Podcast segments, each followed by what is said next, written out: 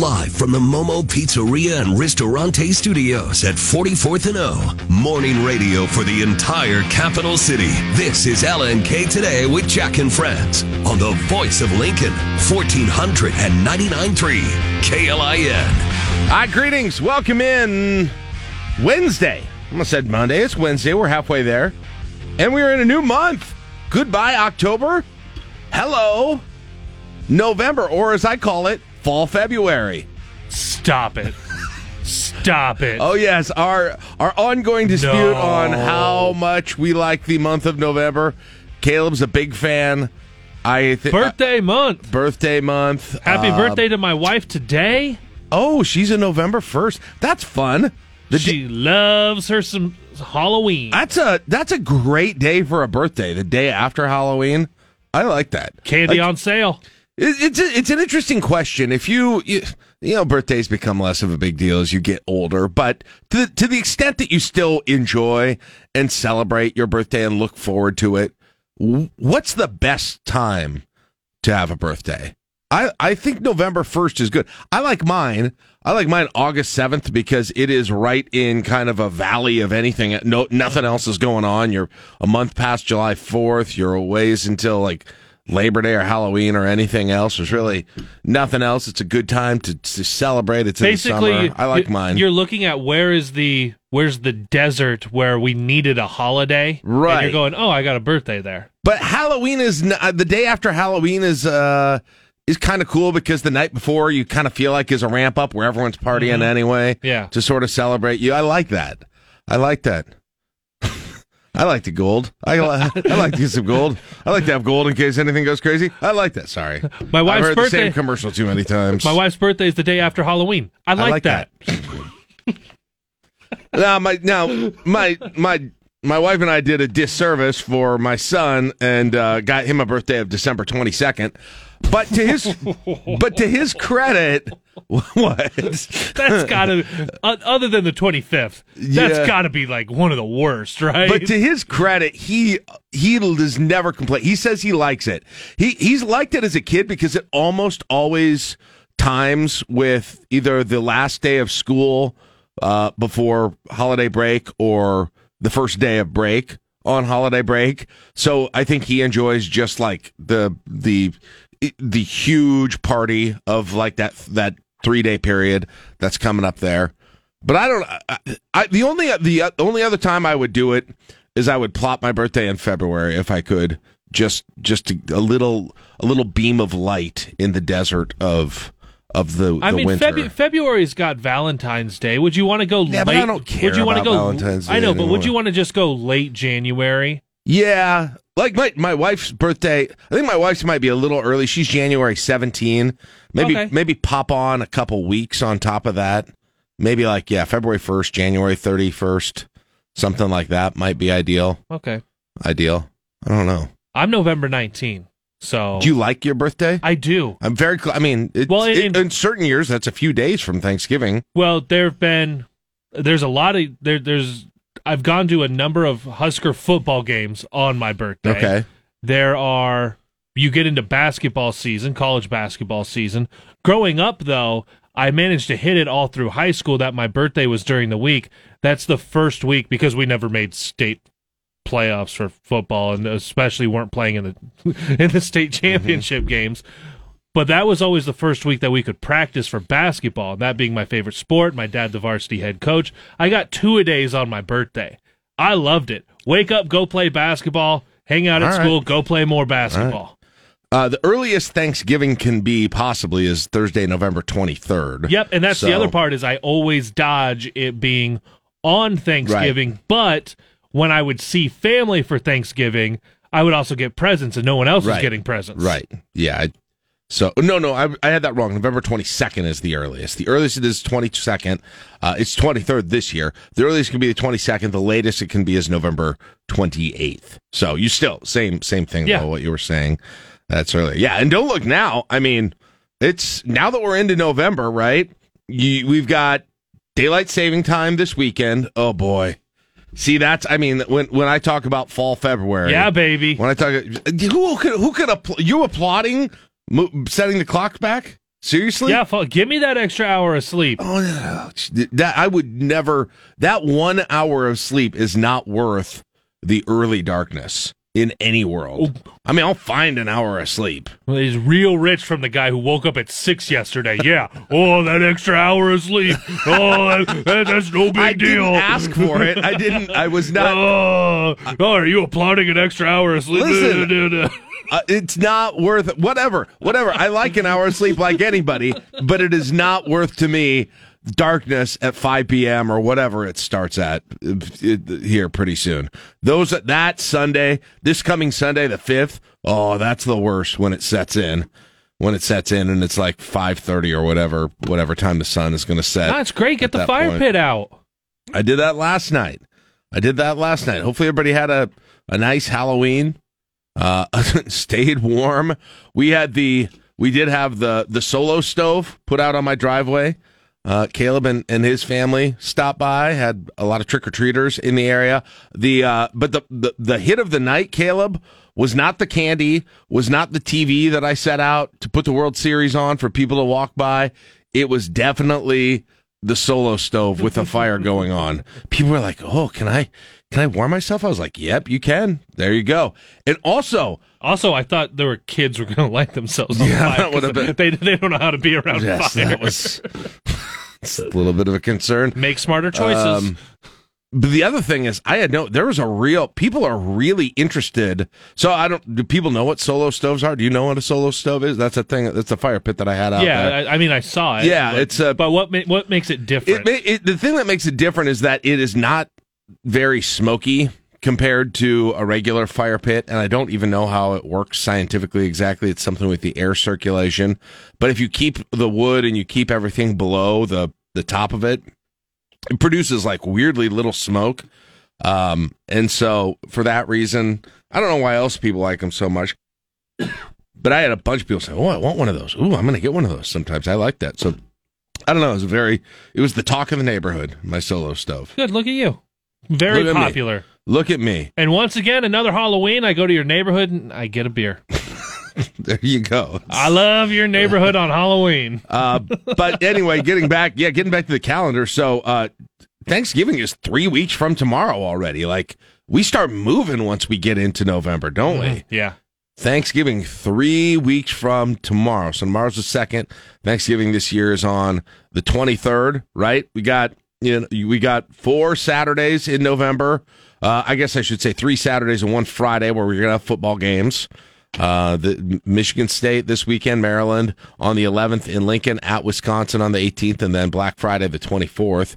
Uh, you will have you will have uh, Iowa. So and it's not. I do like when Thanksgiving falls early uh, in the range because it can go from the 22nd to the 28th. I like that maximum time. I'd rather have the earlier Thanksgiving Mm-hmm. and the later, you know, the the dis the distance be 'Cause- as, 'cause- be as extensive as it can. Yes, because you're set on Christmas. It's going to be the 25th no matter what. But if you can get it earlier for Thanksgiving, you, you separate those out a little bit more. So you get a full, full, you get almost a full five weeks. yeah. You get four weeks and one, two, three, four, five days. Four weeks and five days. The max you can have is um, is four weeks and six days, not quite five weeks, if I'm doing my math right on this. So uh, you you won't quite be there, but that's good. But the shortest the shortest years at uh, uh, Thanksgiving will happen on the 28th, and when you've got that, you've got um, what? Not even not even four weeks. Yeah, you're- you're you have three weeks and six days maximum, which it goes really fast then at that point. So anyway, uh, yeah, welcome to November.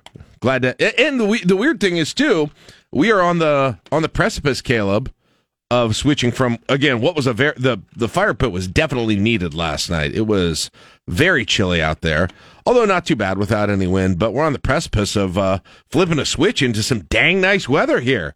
Uh, still a little chilly today, a little breezy today, low 50s today, and those wind gusts can be up to 30 miles an hour. So, you know what? I take it back. Today's going to be kind of crummy. Uh, but sunny skies today, sunny skies tomorrow. We'll be close to 60 tomorrow. And then, hello, look at the weekend, everyone. Friday, 65. Saturday, 62. Sunday, 65. sunny skies on a lot of those days. Yeah. And then back into the uh, back into the 50s for Monday and Tuesday. But this weekend looks mwah, fantastic. Good. Get. I need the leaves all to fall. To be honest, I I need to get the leaves down because I've got that window Friday, Saturday, Sunday to rake and or mow and I don't even know what my how I'm going to do it this year. But to get rid of those, I'd like to do it when I got that kind of weather outside. So let's see if we can get all those. That maybe that 30 mile an hour wind will help tonight. And I got to ask again: Do the pumpkin patches considering? Do the pumpkin patches consider reopening their doors? Yeah, special one one more weekend. 62, like like you said, road football game at 11 a.m. Uh, sunny skies. Come on, people still like pumpkins are still a thing in November. I mean, I'm not asking to go. Don't get me wrong. I've, I'm out of that that uh that place in my life for the most part, but I can't imagine there's still some money to be made there. There's got. I mean, it's a lot better temperature and, and conditions for the final weekend compared to what last weekend was. Yeah. Yeah, oh yeah, without a doubt. So let's keep this going a while. Let's make November. Uh, that'll make November a little less the f- fall February if we get some nice weather during the uh, most of it. Don't put those cargo shorts away yet. I won't. I mean, I don't put them away ever now anymore. To be honest, it's just it's a year round thing for me here at this point, especially the way the the winters. It's a personality trait. The way that the winters have been. Uh, heads up, state volleyball starts today. Yeah, it does. You're gonna get a State- lot. Well, you're you're gonna get a lot of. It's an out of- ABC one today, right? Yeah, so so it's your three biggest classes. So you're not quite hitting the smaller classes where where you get a lot further out into the state of Nebraska. So it'll kind of change since it's going to be at Pinnacle Bank Arena today and tomorrow um, and Friday, and then Devaney for the finals on Saturday, I believe. Mm-hmm. Yep. So Which really like because they've gone to this for for volleyball where it's it's all at the one place and, and for for basketball they've changed it to where it's Right. all between Devaney and PBA. That kind of changes up the traffic pattern when when you have the state tournaments here is that it's not across the city going okay what high school has it today mhm. it's all on that side of the city Yep. Yeah, that's true. That's and I. By the way, I like that. I like that a lot better. I like Uh, they've done that with basketball. I like that. I like a birthday in November. I like that. I like having gold. I like that. But yeah, so uh, uh, Class A, B, and C one they'll get going today, and then they'll have a day off. And this is kind of like what they do for basketball.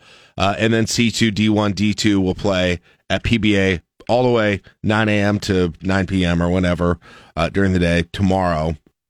And then they'll go into the semifinals for all classes on Friday, and then the uh, championships throughout the day Saturday. So yeah, and we got and we have we got a lot of Lincoln flavor got a lot of Lincoln and local Lincoln flavor as as well. Lincoln and Lo- uh, this is a solid. Not surprisingly, um, it, it is interesting to see what when you get to these high school state tournaments. You know where where Omaha is kind of dominant, and where where Lincoln uh, or where some of the other parts of the state really have a lot of success. Uh, with state volleyball, state volleyball, excuse me, state volleyball is one of them where you've got a lot of really good across the classes local teams. So, like today, you'll have what three Lincoln teams in Class A playing in Pius East and Southwest. Mm-hmm. That's right. And then Class B, you'll have Waverly and you'll have Norris uh, and Seward. Mm-hmm. Yeah, who, Seward, who, who all be playing the road. in terms of uh, local ones. And then um, Syracuse in in C one.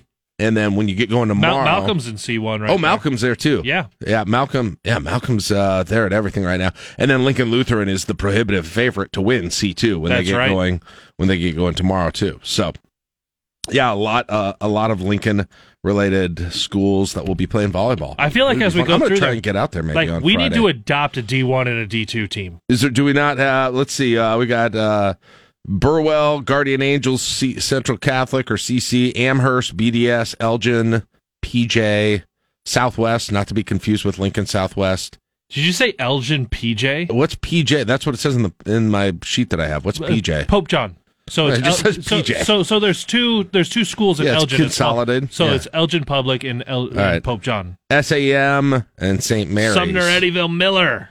Okay, SAM. And then uh, D two we got Shelton and Cambridge, Wynot and Wallace, Central Valley and Overton, and Stuart and Meridian.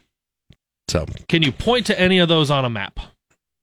Um, those, no, Okay. no. I could do uh, uh in in D one. I could show you where Amherst is roughly Okay, well, here's the because. I've been in Amherst. yeah, if you can point out Amherst, yeah. you can ballpark Overton. Okay. Not not that far from there. As a matter of fact, Shelton's not that far from there I- either. It's on the other side of Kearney. I know Amherst because when we used to go to the Kearney Snow Jam basketball tournament yeah, every single year, Snow Jam. we got we got a couple years we got sent to the secondary sites in Amherst and got to look at all their wrestling state title banners that they had there, which they had a lot of. All the state title banners and none of the cell reception. yeah, that was that was not necessarily something that uh, that they were they were doing either. Uh, one one other quick thing. Uh, we're going to talk about this a little bit more in the the morning drive. This is interesting. Did you see that they had their um, their first race at the uh, at the new Warhorse track? No, yesterday. I missed that. Yeah, so they've got they've got to do a race every year to legally they've got to do a an officially sanctioned in person race to keep their license essentially to do simulcast betting Uh-huh. on horse racing. This has been the case out at Lincoln Racecourse for a while. They used to do it. They used to do it at Lincoln Racecourse. Um, but now they've got they've got the I didn't I haven't been out there forever. I didn't realize that they had the track out there. Um, that's pretty much set up. So they had uh, to you know check that box to get that done. They had a two horse race. It was a one on one head to head matchup between uh, a couple of horses. Uh, had a group awesome. of yeah, yep, they did. Uh, How do you take the wagers on that? Uh, Julie Jean was the winner. Won the uh, won the race over a horse that, that was named. I don't know how to. It's all one word. I knew a gal like that. I N E W A G A L L I K E that T H A T. So congratulations to uh, Julie Jean for being the winner, and sorry to I knew a guy like that for being second place, which is also last place Yeah, champion for another year. in that race. So, but it sounds like the track held up pretty well. I think it's a lot better. The one year they did that single race at the Lincoln Race Course, and one of the horses got away or something, and I think they just did it on kind of a straightaway. It was very. It was not a Kentucky Derby type situation. You, you've out only got so many horses to watch for. right. so anyway, uh, they got that going, and uh, they'll be, they'll be that'll be a bigger deal, I'm sure, here when they get live racing going regularly around there. And I, next year they're going to do multiple races in the in the late summer, early fall. This will be last year where they just do that one single race to check the box. All right, that's what's going on this morning. We got 21 degrees. Jiminy Christmas, 21 degrees. It's chilly out there right now. You are listening to LNK today with Jack and Friends on KLIN. Getting the whole story. Always accurate coverage. 1499.3 KLIN. A look at news from both inside and outside of Lincoln and conversation on how that news affects us here. It's time for the Sound Off on LNK today. But first, your fantasy Huskers keyword for a chance at a $100 prize pack from Valentino's at Alumni Hall. All right, welcome back. It is time for a Fantasy Huskers keyword. A new week, a new draft, a new set of prizes. Well, the same prizes, but just another another pair of them from Alumni Hall and Valentino's. With Nebraska playing Michigan State this week, we are asking you if and when you think the first turnover of the game will happen. And if you want to venture a pick on that, you first have to win that pick. Uh, to win that pick, you've got to be one of the people who sends in a keyword to us for each pick. So, for this pick, pick number three overall, we've got a keyword for you to text into us at 402 479 1400. And that keyword is State. state. S T A T E. State. And this is the fifth overall pick of the week. Thanks for the fact check. You're it's Wednesday. I have not been able to get my head around what day it is this week quite a little bit. I, for some reason, had in my mind that today was Tuesday. It is Wednesday. Uh, so, fifth overall pick. Not that it matters at all. Uh, it all works the same regardless. So, uh, text in state to 402 479 1400. We're going to pick one of the people who text that in to text back and say, hey, you got the pick. When do you think the first turnover happens? Quarter and time of game. With our new picks in from yesterday, Uh, what kind of variety do we have with these picks? So Uh, far, the Caleb? latest into the game, we go second quarter, 1050 remaining. That from Matt. And Shelly, our latest picker, said first quarter, 737. That's the earliest we've got right now. Okay. Um, will Will anyone dare to venture into the second half? That's an interesting Ooh. question. Again, it's an it, it- it's a u- particularly unique situation with turnovers because you are dealing with two of the uh, bottom four. I guess it'd be bottom six because it's a four way tie for second to last. Two of the bottom six when it comes to frequency of turnovers, meaning they do it a lot, not a little. As Nebraska fans probably know at this point, Michigan State is right there with them. So, how long can they go with actually without actually doing it? And hopefully, Nebraska will be the recipient of that first turnover. But when will it be? So this is going to be a fun, interesting one to follow here during the course of the game. Um, yeah, Caleb, I think I'm going double digit minutes in the first in the first quarter. I, first quarter. I think I'm going. I mean, 1148. obviously 1450 uh 1455 in the first quarter would have won it the last two weeks so yeah I, i'm with you about 11 maybe somewhere between 10 10 and 11 i think What's what's yours? For I'm writing them down so we can see. give me the first uh first half first quarter excuse me at uh 10 13 All right, we're we are a minute and a half off of each other. All right, we'll see who wins that one uh with that it is time to jump into our sound off and uh, while we're getting ready for that i do want to rem- remind everyone again that this Friday is the Salvation Army's Turkey Drive. We'll be uh, partnering with them. We we've been partnering with them for a lot of years here uh, at Broadcast House. Not only KLIN, but but uh, everybody at Broadcast House. And the way that we we kind of help out is we we tell people, hey, come out to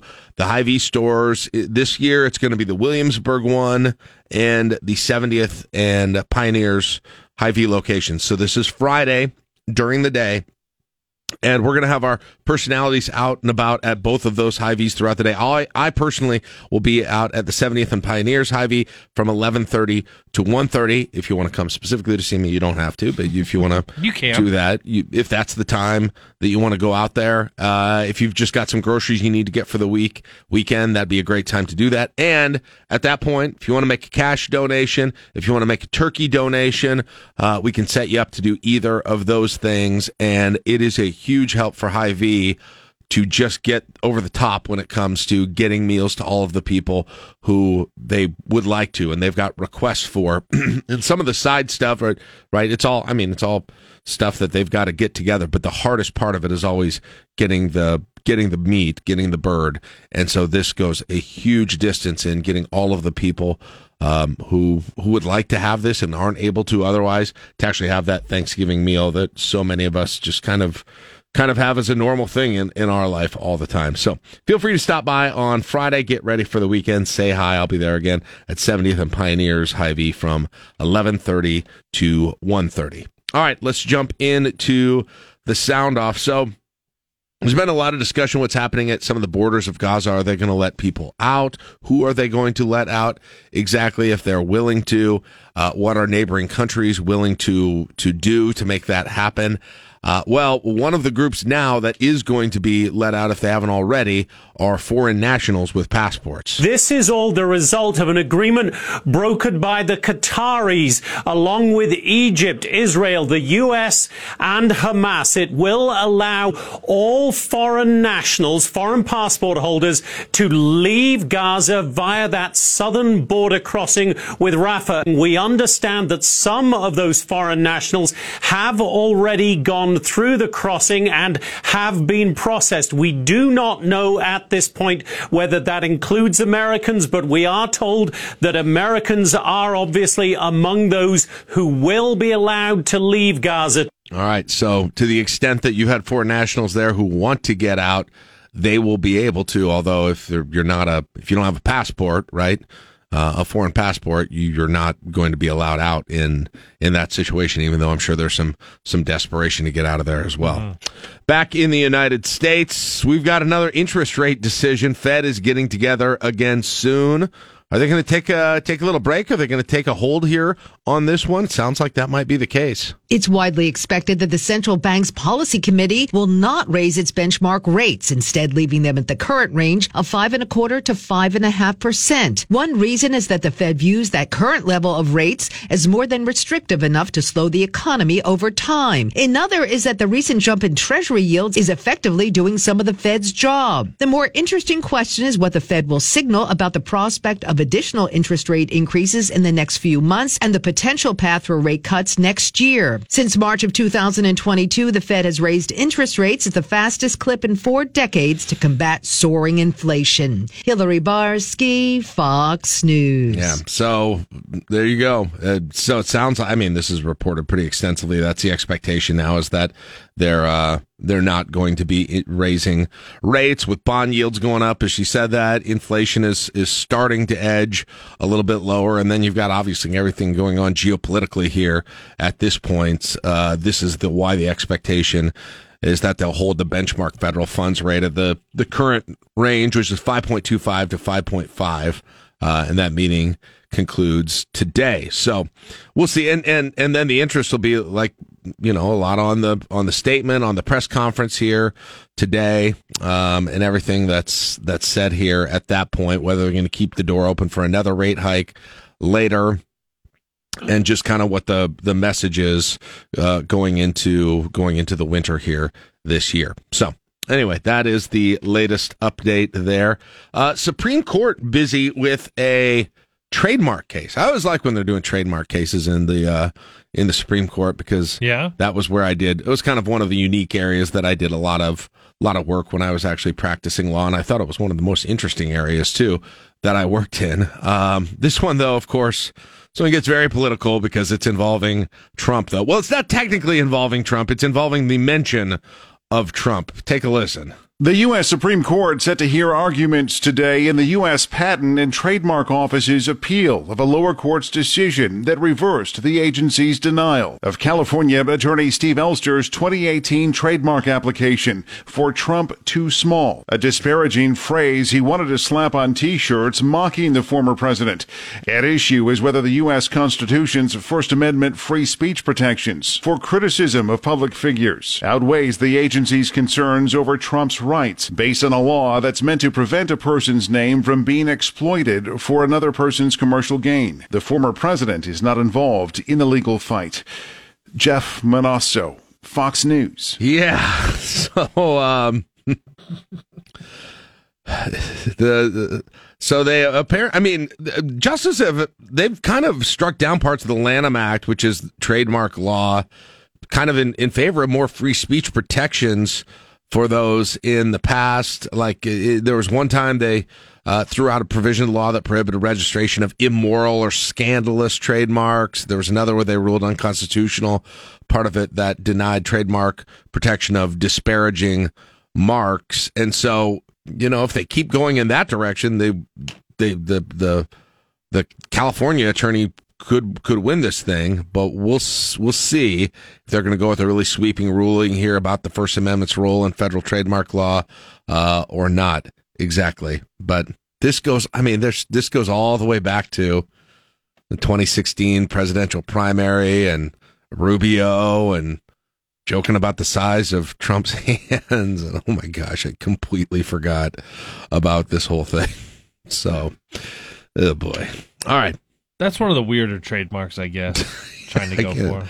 Uh, all right, this is kind of interesting. This is this is a, a Minnesota story. Technically, uh, well, not technically, it's completely a, um, a Minnesota story, but it's more indicative of a of a trend, not only in state government, but to some degree in the private sector too. Minnesota has just taken away a requirement for a, a big number of its state government jobs, and that requirement is having a college degree. Take a listen to this. There are more and more incentives to not go to college in Minnesota after the state's Democratic Governor Tim Walz signs an executive order eliminating the requirement of a college degree for more than 75% of state jobs, jobs in which the governor contends a degree is not necessarily needed to succeed. Other states have also eliminated college degree requirements for many jobs, as well as some major private employers, including General Motors, Google, Google, Delta Airlines, Bank of America, IBM, and Tesla. Jeff Monosso, Fox News. So that's interesting. Like I've never really looked at the the state roster of of jobs and mm-hmm. requirements in Nebraska, right? And how many of them do or don't. I'd be curious the types of the types of positions in Minnesota and if it would surprise us when you read it or not that a college degree isn't necessarily uh-huh. necessary for for those things as well. But sounds like that might be, yeah, it's an it's an interesting question, and given the cost of going to college right now, and and the experience. I would say of someone who has uh, been been paying back college debt for a long, long, long, long, long time, and will continue to do that. Uh, even when my own kids are in college, I understand the I understand the thought process right right now that a lot of lot of young people are having with this. And if you think about it, that also if you, if you take away that requirement, that doesn't mean that you can't hire somebody who does have a college degree. I think it right. just, it right. just opens you up to so many more it's potential just, applicants. You can, yeah, you can consider. Yeah, that's true. You can, and it may give you may give you access to people who might be particularly good at whatever the job is mm-hmm. uh, in those cases as well. And you're probably having trouble hiring would be my guess yeah, too, given because everybody kind of is as well. Uh, let's see. A couple more of this. So the EPA is talking about how food waste is becoming a bigger and bigger problem.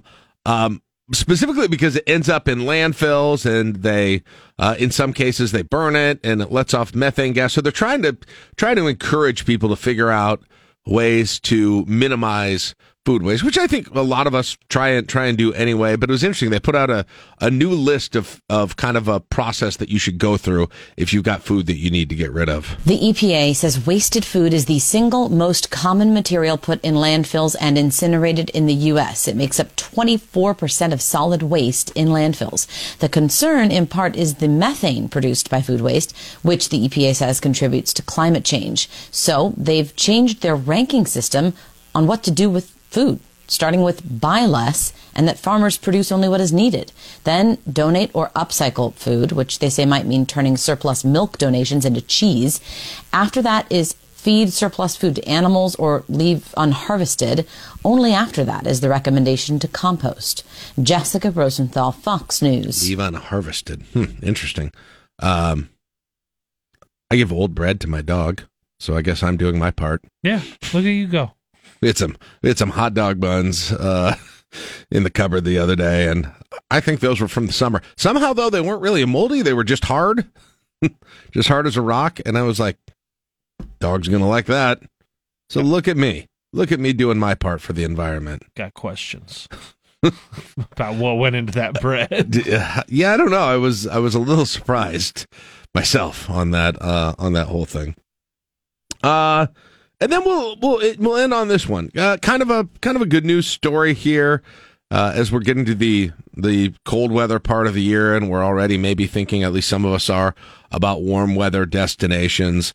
Uh, you remember this year, uh, the state of Hawaii going through terrible situations with wildfires and and dealing with all of that, but they are starting to reopen parts of the affected areas back to tourism here as we get into the winter. And that's true right now of West Maui. Let's hear more about that. West Maui tourism is back in full swing nearly three months after wildfires ripped through the region. Maui County Mayor Richard Bissen opting to reopen hotels and properties in phases, with the exception of burned portions of the historic town of Lahaina, calling the schedule voluntary, explaining most folks are ready to return to work, and noting some properties reopened on their own. The Red Cross reassuring fire evacuees staying in hotels and other short-term accommodations they won't lose housing. A rep telling Hawaii News Now they are committed to continuing the program with shelter guests at the hotels at least through February. Kristen Goodwin, Fox News. I think on my uh, want to travel ratings, I think Hawaii is pretty high up there. Mhm. Probably, I mean, I think definitely for domestic travel. I think it's probably number one for me for domestic travel. Yeah, it's up But I'm always one to go somewhere warm where there's beaches and water. All right, it's 652. That is it for your sound off. Grab a break. Officer Chad's going to be in. We'll talk to a cop next on KLIN. When you're thinking Huskers, Making the catch at the 10, 5, that is a touchdown, Nebraska. think 1499.3 KLIN. They done it. And now LPD needs your help. Crime Stoppers on LNK today. Bad boys, bad boys, oh, what you gonna do?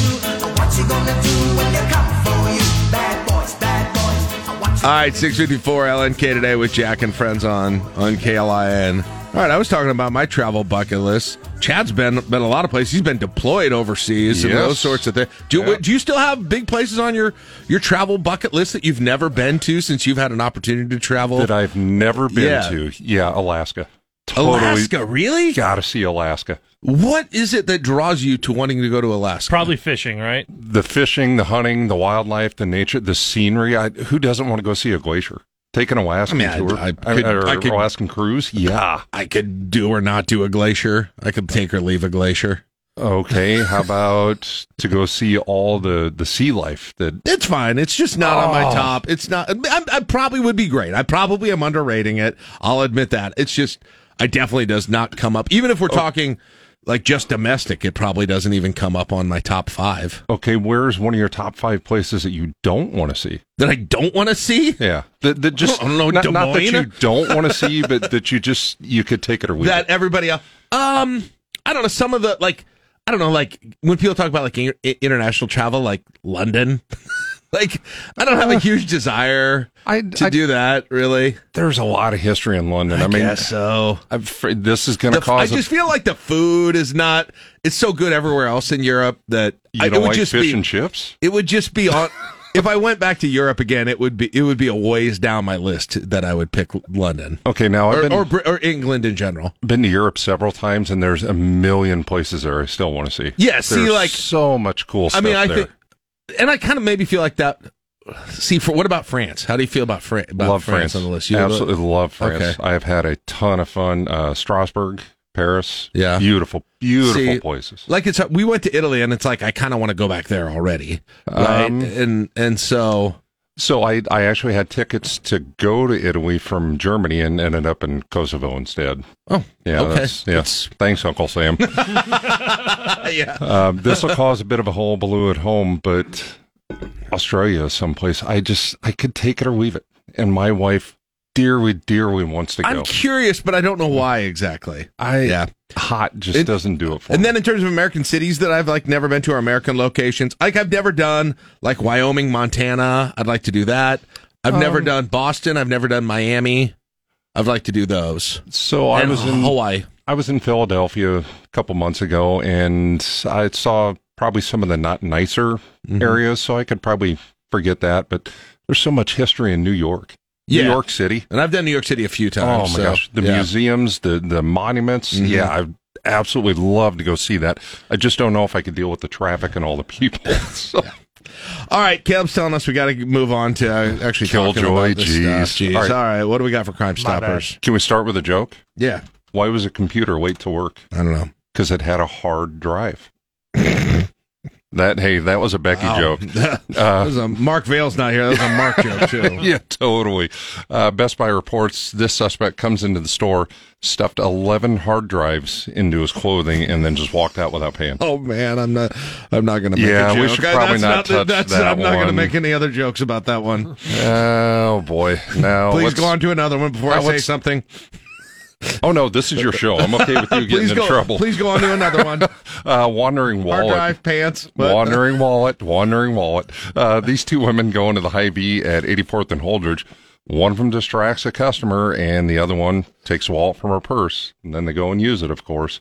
We're starting to see a few more of these folks. If people are distracting you in a retail setting, When you got your purse like out in the cart, that sort of situation. yeah, I just take as, as few personal belongings as you can in, Yeah. only what you need, and pay attention. Yeah, that's why I'm glad I don't carry a purse. Put that wallet in my front pocket. Nobody's yeah, we should that. move on again. Yeah, exactly. exactly. All right, people who can help out, what should they do? Uh, you can get a hold of us at 402 475 3600 or check out the stores at LincolnCrimeStoppers.com. Hard drive in the pants. I don't write these. All right, thank you very much, Chad. I appreciate it. Uh, Thanks, we'll take a break. We got uh, we got news coming up. Then we will uh, give you a chance to vent, your weekly chance to vent. It's What Chaps Your Hide Wednesday. That's coming up. Text line, phone lines will be open for you. Facebook.com slash LNK today. Also, has the discussion going already. So we'll get into that coming up here in a few minutes. It is 7 o'clock right now on KLI and Lincoln. From the Motor traffic. Live from the Momo Pizzeria and Ristorante Studios at 44th and O. Morning radio for the entire capital city. This is LNK Today with Jack and Friends on the voice of Lincoln, 1499.3 KLIN. All right, welcome back. Busy show on a Wednesday morning, first day of November 2023. About 25 minutes away from counting down the five things you're going to be talking about today. 8 o'clock hour, another Fantasy Huskers keyword. Lincoln Symphony Orchestra, Polochick is going to be. I believe he's bringing Anton Miller, concertmaster, with him today. And then later in the show, John Bishop will join us. But right now, it is the time that we set aside for you. It is your time on the show. You may not have a place to go, a person to talk to, a forum to share those little things that drive you nuts, that make you mad, that you just want to talk about, but you feel like maybe you shouldn't. Well, that's what we've got this. It's called What Chaps Your Hide Wednesday, and it is here for you. We believe that by giving you this opportunity, we make you feel better, a more productive, kind member of the community. And so it is our way of giving back to the city of Lincoln. Phone lines are open for you right now 402 479 1400. We also have the text line by the same number, which is open 24 7. And Facebook.com slash LNK today. We have our weekly thread going there. However, you would like to be a part of it. So let's go to the phones today. First off, it's been a little while, but it's time to welcome back that Paul. Good morning, Paul. You have the floor.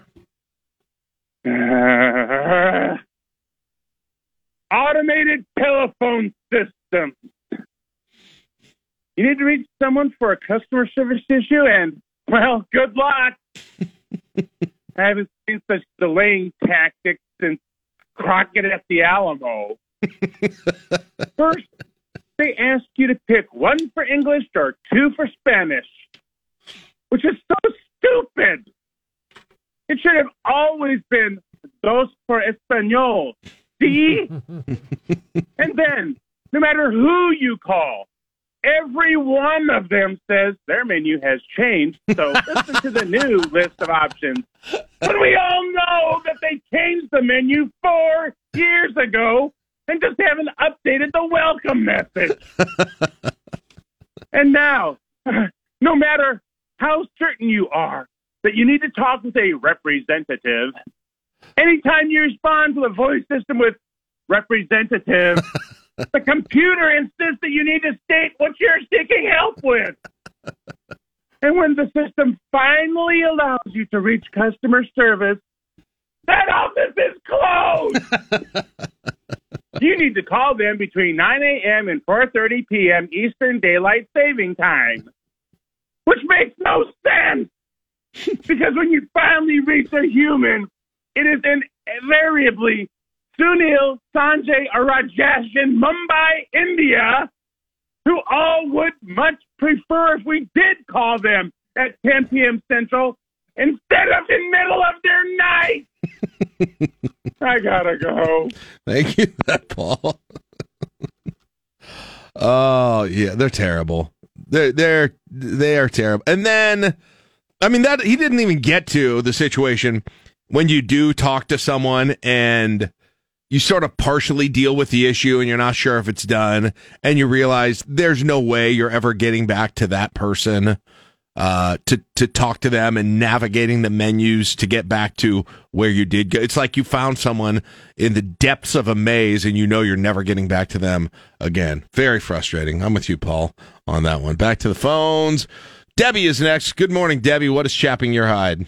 Well, good morning. First off, I definitely agree with that, Paul. That's good. That's just say. Yes. But you said you said something a couple of days ago that really struck a chord with me. Oh. Because and I, because I totally agree. I am a person who cannot stand to have my foods touching. Yes. Absolutely no way can anything touch. And I don't care what it is. If you if, like if you have Thanksgiving dinner, which made me think of this, and you've got that oh the the cranberry sauce that might leak over into the mashed Yeah, potatoes. I don't want that. No, I'm with Oh, you. God. Gross. I'm with I you. will have to. I make a little dam out of edge of the potatoes. I move it, make a dam to stop it. I would never eat that if you paid me to. They're sitting there, those red potatoes, gross. Or steak meat that gets on the potatoes, no way. I'm sad. I like to eat uh, my Thanksgiving meal on one of those little children's plates that has the various opening. Yeah, then I, nothing touches, and I'm fine. That's funny. That's good. I, I just imagine you doing like the you're like the mini Tennessee Valley Authority, making dams and drainage Yep. areas for your foods on your on your plate. exactly what I do. is I always dam it up. So, and great. that's just sitting there. You got little little uh, little pieces of of mashed potato. Usually was holding it back. Oh, oh, stuff right. from corn. That's even worse. Let's get you some juice that runs. Debbie. We Ugh. need to invent adult divider plates for Thanksgiving, like adult large divider plates for Thanksgiving for people like let's us. do that. This isn't I really out there. We need to go on Shark fun. Tank or something to make this happen. I bet it would work. I think it would too. They her. ha- they have paper plates that have. No, I want I want it's Thanksgiving, Caleb. I don't want a paper plate. I want a nice special occasion divider plate. I'm sorry, I like to And not do dishes. large sized. I think. Yeah, uh, I'm listen, with you, too. we'll go on Shark Tank. Uh, you, you, we'll go on Shark Tank. Debbie, Caleb doesn't have to join us. Uh, thank, That's right. thank you for calling us. We'll talk to you later. Ten out of ten reference with the TVA though. Good, good call there. Good call I'll, there. I'll, I'll never forget that there's a some. Isn't it weird how you forget ninety five percent of the stuff you learn in school? Like, if I would go try and do some of the like calculus homework I had my senior year in high school, I wouldn't even know where to even start with the whole thing. Or the stuff I learned in. I can like, find you the area of a triangle. like the stuff I learned in physics or all those things.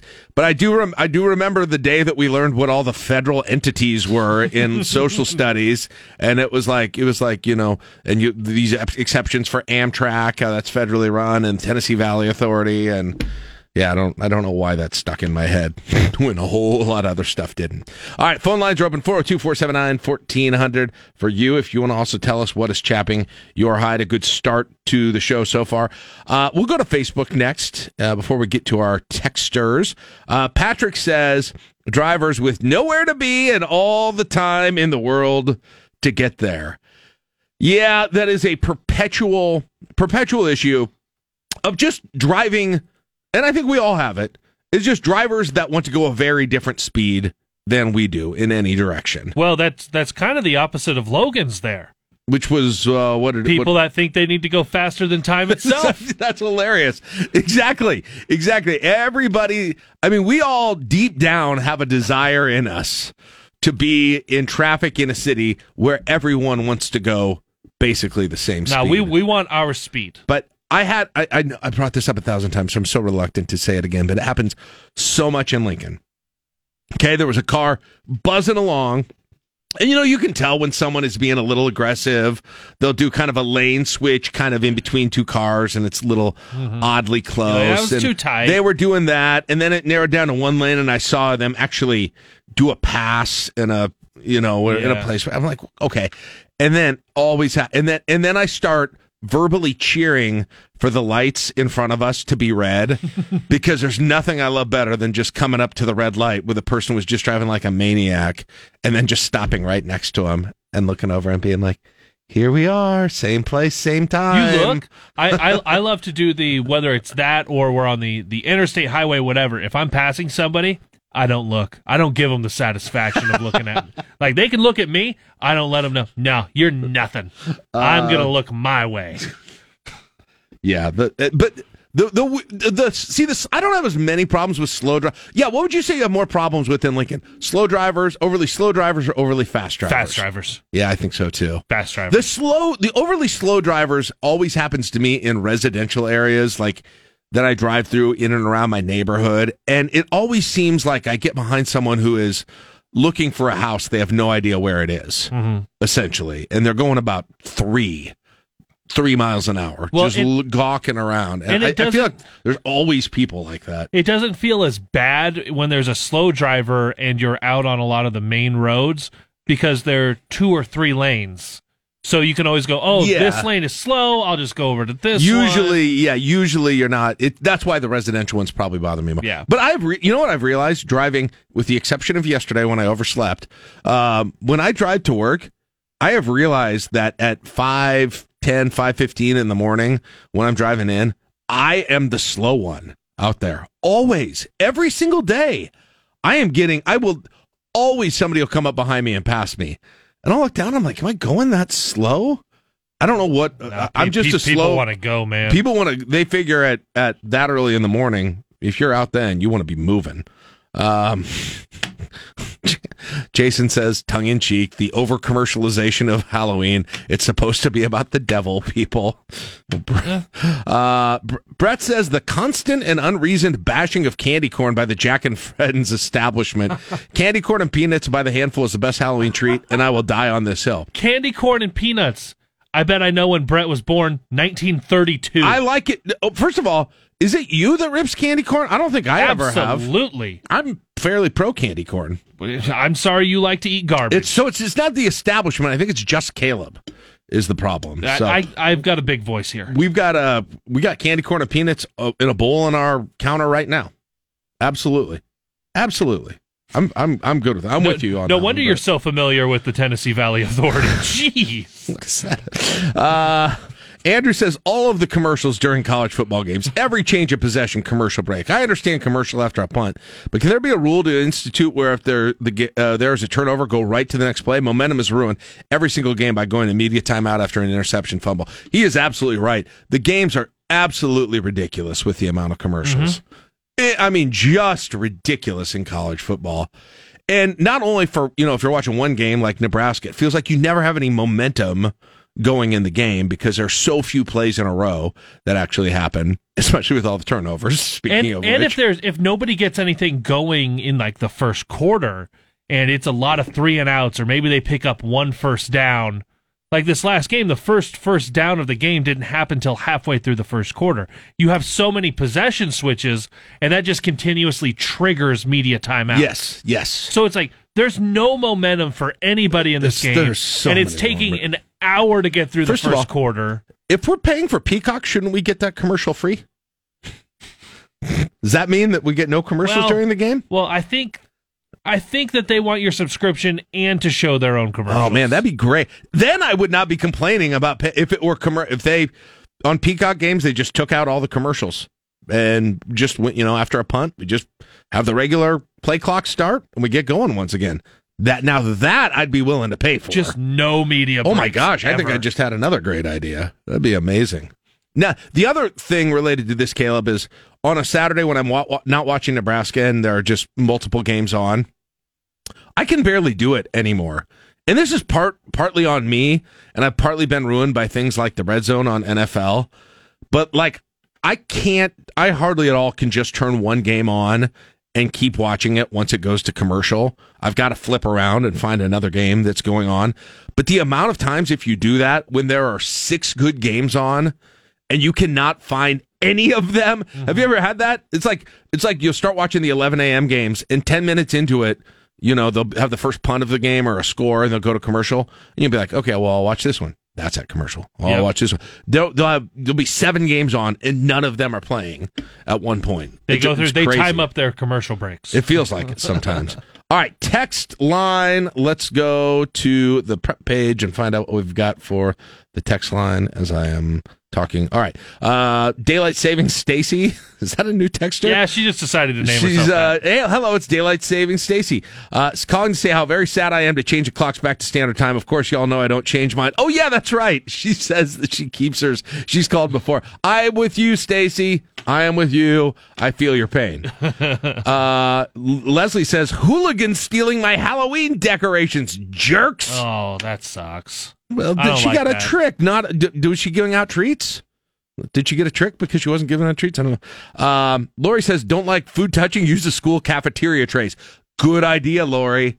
I like it. For Thanksgiving dinner at my house, I'm using old school, the ones where we used to see the fiestada and the rectangle shaped pizza and the chicken a la king. I was gonna say, are you gonna cut the turkey so it fits that, that square? that rectangle was perfectly fit for the the size of the pizza, and then the little one with the circle there that you could set your peach cup in, and one mm-hmm. that's the exact size of a milk carton. That's right. I like it, Lori. I wouldn't mind having a set of those. I would honestly, I would have a set of school trays. I would use that a lot. Do, do they sell those? Any? I assume, I assume you could buy those off oh, I bet Amazon or something. For sure. Yeah. That's a great idea, Lori. I'd, like a, maybe a little bit. Le- I'm, I'm afraid, like everything in school, when you were younger, you go to it when you're an adult, and you're like, "Wow, this feels tiny." You're Like- gonna need like the adult version of it. I picked up my I picked up my daughter a couple of years ago at uh, at Holmes Elementary, where I spent third, fourth, and fifth grade, and I went in there, and I hadn't been in there for years, and I was like, "This place is tiny compared to my memory." Ti- like I felt like a giant in the thing. Uh, real quick, uh, Todd has another one. Uh, good morning, Todd. This Which Mine is the AI contractor that you're using, which it never selects me for Fantasy Huskers. I've got a better chance if you pick the number one through 100 from Jack's hat after submitting the keyword. Curious, curious. He would use the word never after having a pick ahead of the Colorado game. curious, Todd. Uh, and Moshpit Chad, Which Mine is people who use the term snow fighters. Yeah, it's a little too cute, isn't it? It's a little too cute. I prefer Foo Fighters. Snow blasters? Now they're like they're fighting the snow. Yeah, it's it's kind of cute. Lady Snowboy. Right, seven twenty. Now we're naming our yeah. The, Mosh Pit Chad's definitely going to not like naming the snowplows if you didn't like that. All right, seven twenty six. You can keep sending these in if you want to to the text line and Facebook page. What's chapping your hide? You listen to LNK today with Jack and friends on KLIN. It's time to count them down. The five things you'll be talking about today. This is the Morning Drive, presented by Stonebridge Insurance and Wealth Management on 1499.3 KLIN. All right, our uh, our normal normal story reader Mark Vale out this week, and so Caleb Henry will take over and he'll get things started today with number five. Well, Planned Parenthood officials have filed their proposed language for an initiative to restore abortion rights that they're hoping to be placed on the ballot for 2024, but we don't exactly know what that language is at this time. Yeah, so um, they've got apparently it can remain confidential for up to 15 days while it goes through uh, the state legislature's bill drafter's office. And Nebraska Examiner has a big story on this. If you want some more detail on this, there's been some discussion that something like this may be coming, and there might be a a petition drive related to abortion to restore some of the rights. Now, According to the Examiner article, there are three different scenarios that they believe could be in play here for what the content of this petition would be. Okay. Number one, obviously, an all out, complete right to abortions, which about, I think, 16 states currently have that, that provide those sorts of rights. Then you go from there and you go a little bit more restrictive, going to a 20 ban, 20 week ban uh, on abortions, which that's where Nebraska was until the spring when legislature passed, the governor signed the 12 week, uh, the 12 week ban, and then um, a ban based on fetal viability, uh, which is t- typically considered to be the six months of pregnancy or about 20, 20 22 to 24 weeks of gestation. For instance, uh, Ohio right now has a petition or a, a vote voting um, a in, initiative that's on the ballot coming up in November. Whether the state should be allowed to restrict abortion before an unborn baby reaches uh, fetal viability or can survive outside the mother. So that would be a little bit later than the 20 week ban that goes on. So uh, we are going to add it, Caleb, to the seemingly continually growing list of potentially huge ballot measures that could be on the 2024 ballot, right? Already know we went through the summer with the uh, the scholarships, public private school issue. Um, the the sick leave one has been out there in the past. We know medical marijuana is making an effort. Talked with with Tim Haruza um, about the Epic, which is the getting rid of all taxes except of consumption, except consumption taxes. Uh, don't know if that'll have the signatures, but I wouldn't be surprised if it does. And then this one, this one as well, and the Nebraska Examiner article talks about that Ohio that Ohio vote where it's you're going to be watching closely what happens there. Republicans have the governor's mansion. They've got a bicameral system. They've got both sides of that. Um, and so, is there is that some kind of a harbinger for what for what Nebraska would do? I don't know. I don't know if it is, but I think people who are looking at doing this are looking closely at Ohio and and what happens there. So, yeah, we'll see what they're what they're going with. I doubt they're going with the. I I would guess they're probably either going with the 20 week or the or the 22 to 2024 22 to 24 would be my guess because they've got to go with what they think is going to pass. Right. What they think is the best chance to pass. So I would be really surprised if it wasn't one of those two. Well, and, this, but we'll see. And, and, and I'm curious now, and it's brought up in that Examiner article.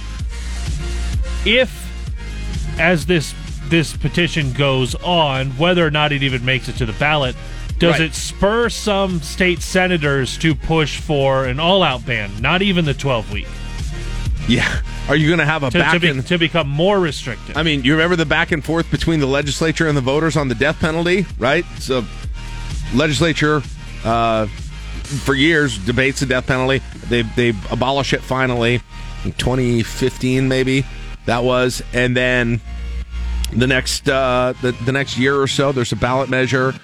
The voters restore it, right? And I always wonder if sometimes you're going to have a situation where there's some sort of back and forth going on between the legislature that even keeps going beyond that. So we will see. But man, this would be if if and I don't know what would. I guess my assumption as always is that Nebraska is still over, you know, fairly overwhelmingly pro-life. So I don't know what would happen if this got to the ballot. My guess is that it wouldn't pass, uh, but I don't know anymore. I don't know anymore with these things. I shouldn't. I shouldn't even be predicting. But that'll be something to watch very closely over the next few months. And that election in November, man, I am telling you, holy cow, so much presidential race, two Senate races, every House race. Yep. Who knows how many petition petition or referendums, uh, initiative or referendum. Whoever's up that are on for uh, well state legislature. legislature, the entire, yeah, or not the entire legislature, but a bunch of seats in the legislature as well. So, Number four. Well, it was a bit chilly, but about 200 onlookers braved that cold to go see the first horse race at the War Horse. They didn't see Hey. PR girlfriend who was a late scratch, but they did see Julie Jean win by five lengths over. I knew a gal like that. it was a one-on-one horse race because, and they've done this before. They did this before at Lincoln Race Course. They didn't have a nice track to do it on when they used to do it at Lincoln Race Course, though. So you essentially have to have a live horse race a year to be able to do the protocol to be able to have simulcast racing. And so they did the one this year. But they actually did it on I mean, it sounds like I saw some of the pictures that the, the Journal Star had on this and uh, some of the reports on it. I mean, the track's looking nice compared to where they used to do this thing. They had one year, I think they did it, and where it was just kind of like a sprint, uh, straight ahead sprint, and I think one of the horses got away, and so we're, the, the, you're getting closer and closer to it looking like real horse racing, um, and it probably really will next year because it sounds like they're going to do multiple multiple full days of racing in 2024, late summer, early fall of 2024. So, yeah, it's um, that's coming back to Lincoln. It's coming back to Lincoln. It's going to be interesting to see how how much it's embraced by the community when you start getting a lot of traffic at that casino. If that becomes a big part of of why it is and uh, what that's going to do to the to the market here with everything. So, you know, about about 200 people out there to watch that thing. Though. Yeah, that's that's Yeah. not bad, and it sounded like the the track because they, they had to go through it. You you had to make a new track there. Sounded like that did well. There's only a few horses on it. It's not like you were running a bunch of races over it. So we'll see how that goes later into 2024. But I also hope as as they get all of those going, they're really working ahead, trying to, to finish things as quickly as possible and as efficiently as possible Right. with the full casino there. It'll be kind of cool. I mean, some of those hotel rooms from the renderings we saw looked like they looked right down on the horse Uh-huh. track. That'd be kind of cool. Yeah. That'd be kind of cool. All right, moving on. Number three. High school state volleyball action getting underway today from Pinnacle Bank Arena, where they use both courts. Classes A, B, and C1, those are your three biggest classes in the state. Underway today. Tons of Lincoln and Lincoln area representation, including in Class A. You've got Lincoln Southwest, Pius, and East, and B, Norris, and Waverly, and in C1, Malcolm, and then uh, Seward, not too far. Oh, well, Seward's in a different class. In B. There we yeah, go. Yeah, Seward's in B. Yep. But still, you're right though. A lot, a lot of, uh, a lot of local teams, and then we'll have more of them coming on when the the second day of of this gets going. It, it is interesting because they've they've made kind of the same change that uh, that basketball did in that they're stretching it out another day. Uh, they're not cramming as they're not playing at the high schools. They're not cramming as many games in per day. I'd be interested to see, like as as a as a fan, as somebody who follows the games, especially in basketball. I liked the change, um, and my guess is since they've stuck with it for what this year three that they're sticking with it for these tournaments that. It is something that the teams and coaches and parents and schools like as well. Yeah, I, I th- I think that they're they're not going away from this, and this was something that you got a taste of it during what I think would have been 2021 for uh, the state basketball tournaments when you combined both because Nebraska was hosting Big Ten wrestling championships at the Devaney Center, so you only had one side available, so they stretched out boys and girls one week Yep. all classes. Yeah. And you you had that go and you had the mix and mash all week, but I think they really like having it stretched out a little bit over 4 days instead of 3. There half of your teams get an extra day of rest between their quarterfinals and their semifinal. Uh, and it works a little bit different with some of the basketball as well. So you go through. I think people like it from the, the few folks that I've talked to in the smaller classes that I know back in central Nebraska they're not the biggest fans of having to pay for an extra night of a hotel stay Yeah. and food, but they do like that. It, they think it makes a, a better overall, better overall uh, ex- experience. Now, the thing that I'm still going to miss is it was fun to go watch a a D1 boys basketball game. I know we're talking volleyball here, Right. but watch at some of these high schools. I do think if you make it to state, you've earned the, the right to play Yeah. at Pinnacle Bank Arena, Bob Devaney Sports Center, uh, even if it's just the quarterfinals. But there are some great memories at some of those high That's true. schools. That's true. Uh, and by the way, you don't wouldn't you know it? Uh, game started in about an hour, and uh, poor Scottsbluff come in. They've got to drive across the state already. Of course, they get the 9 a.m. game, and they're going up against Norris, who is kind of a juggernaut this year. Yeah. Uh, in Class B, so that's your uh, your first game along with Seward and Elkhorn North. So, uh, getting ready right away with some big matches here in Class B this morning. All right, moving on. Number two. Holidays right around the corner. Some shoppers might see some relief as they shop for their holiday dinners. That, according to American Farm Bureau, turkey production has risen. Prices have dropped by 22%. Just in time for Thanksgiving. So last year, the bird flu was an issue. Remember that? We were talking about all the prices of everything that was going up, but bird flu made turkey, Oh, okay, in yeah. addition, especially expensive. Um, yeah, and, and prices were down. And I, I saw another report as well from Wells Fargo. They just put out their Thanksgiving food report uh, that was out this morning. Um, and so the whole wholesale price is down. Uh, the 10 to 15 pound turkey retail is down uh, 13% in October compared to the same month last year. And so that's good. And it makes me want to remind all of you what an even better opportunity for you to join us on Friday at our turkey drive for the Salvation Army. We are going to be out at a couple of Hy-Vee's in town, out at Williamsburg Hy-Vee and out at the 70th and Pioneers Hy-Vee. We'll have our stations out there. We'll have our personalities out there. I'll be at 70th and Pioneers from 11:30 to 1:30 throughout the day on Friday, where we're going to be helping the Salvation get stocked up on its turkeys that it is going to distribute to families who need them and who would like to have a family meal but wouldn't otherwise be able to. Mm-hmm. And what a great what a great reason to uh, to get out there and enjoy the the lower prices this year on turkeys, and uh, maybe pick one up for a family in need. 9 a.m. To to 4 p.m. Friday, Williamsburg and 70th and Pioneers. All right, moving on.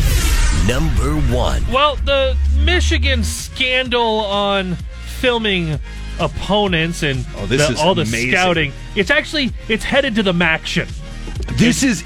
I did not think this thing could take another crazier turn when we heard about this guy writing a manifesto and paying and- people to go to games. It of taken. It's taken a crazy new turn. So Central Michigan's head coach Jim McElwain is actually looking into whether or not that Michigan staffer Connor Stalions was at their games on their sideline wearing Chippewa's gear.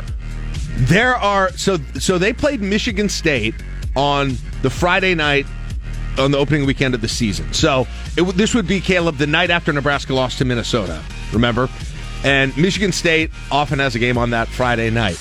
There are pictures that have surfaced from the broadcast where they would cut to the sideline and you could see a guy who looked very much like Connor Stalions wearing, like you said, the same gear that the coaches were wearing. Central Michigan Chippewas gear, just standing in the background wearing sunglasses at night. Mm-hmm.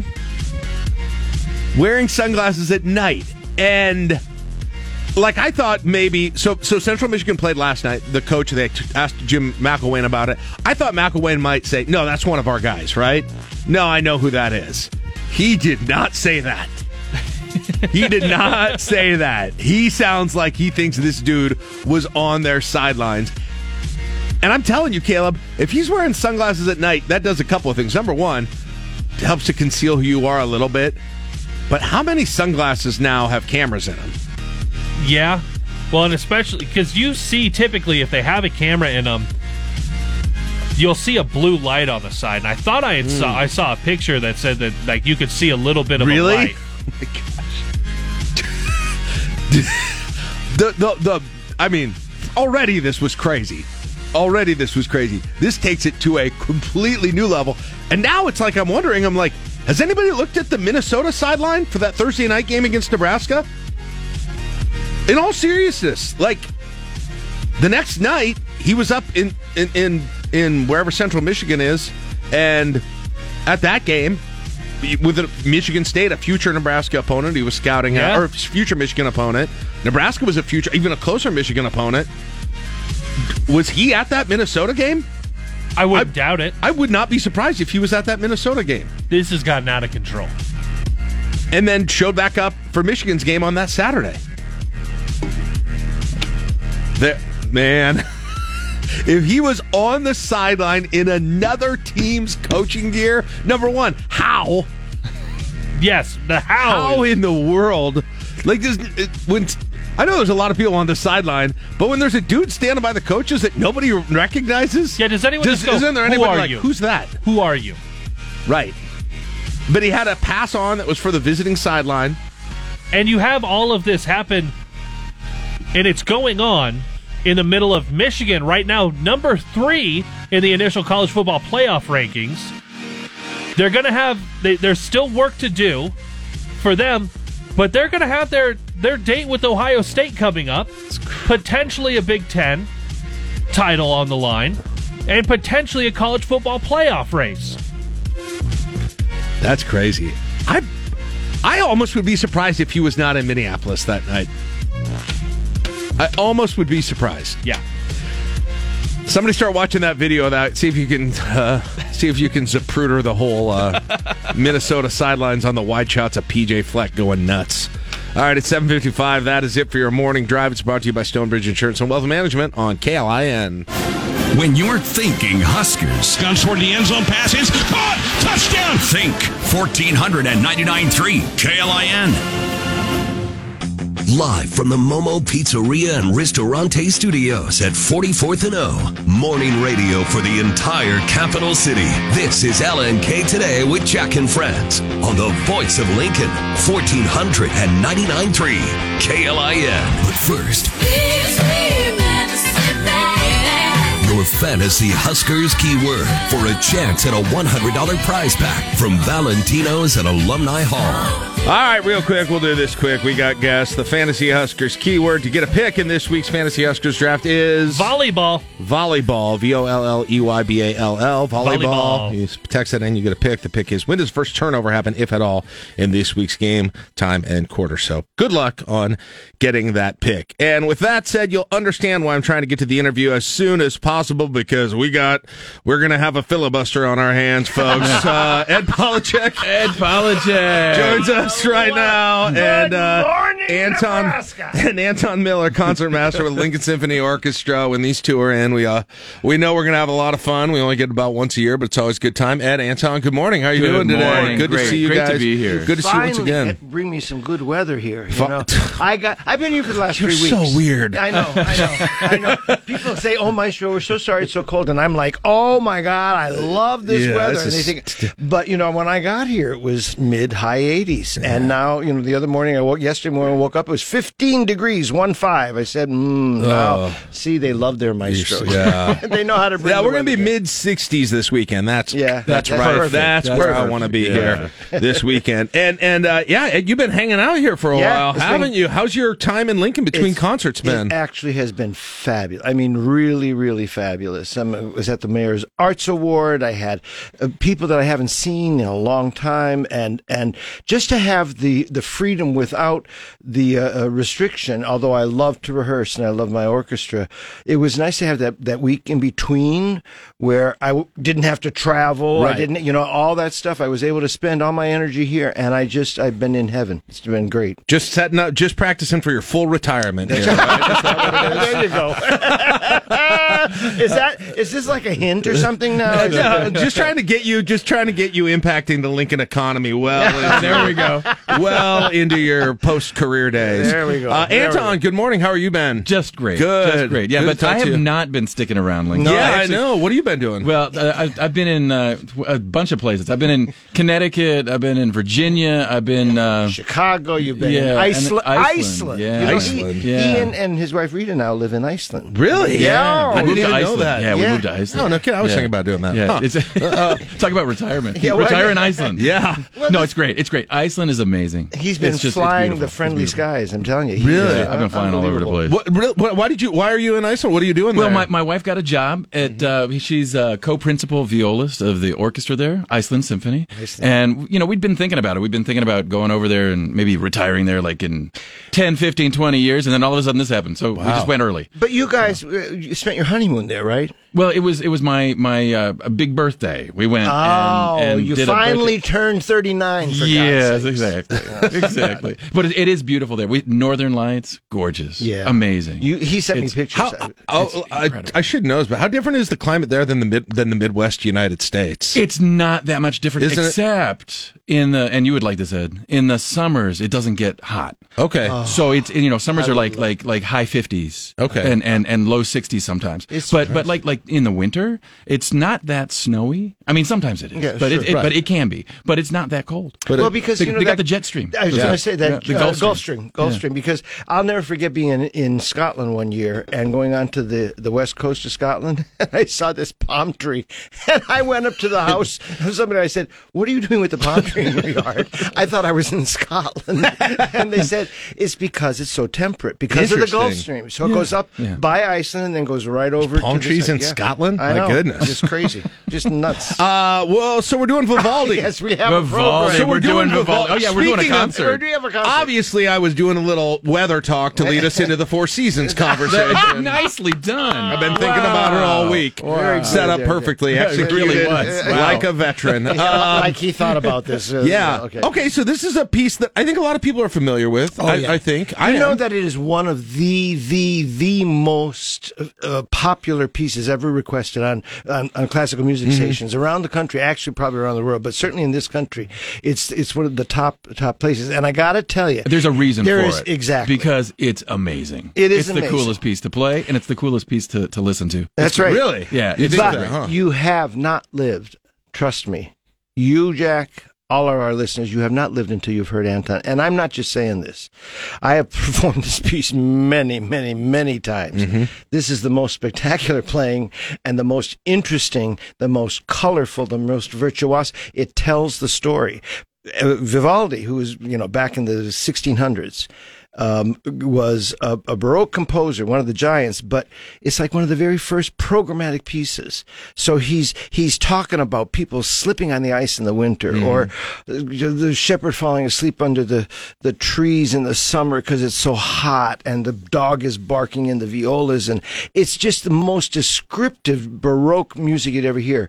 And Anton makes it absolutely magical. Yeah, it's it- just it's it's incredible playing. D- d- I mean, I, Anton, just tell us about playing it because it's always it's always. Fun. I think Yeah. people are drawn to it a little bit Yeah. because it's got. Yep. It is this easy to understand. Okay, it's the four seasons, Yeah, right? right. Four Exactly. different feelings. We all can kind of relate to that. Yep. How does that translate to playing it? So, so for me, it's really cool because it's there's there's actual text. You know, there's like poetry in Mhm. it. So when I'm playing it, I can actually visualize exactly what Vivaldi was thinking. I mean, you can hear it in the music, but to actually play it and see the text and then have the notes then transform like into that text is um, it's just amazing to play it that way. Well, and and the, one of the kind of kicky things that I'm really excited about too is that there's going to be a PowerPoint.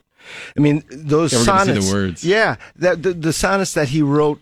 Uh, for each season, um, he would write above the, the line for each of those uh, from each of those sonnets above the music that he was describing, and that's what's going to flash up on the on the screen, so that when Anton is playing, all of a sudden you say, Oh, that's the dog barking. Oh, that's the summer storm. You Okay. know, oh, that's the drunkenness of the fall feasts. You know, it's it's brilliant, and and and, and so you, you you get a, you get a real treat.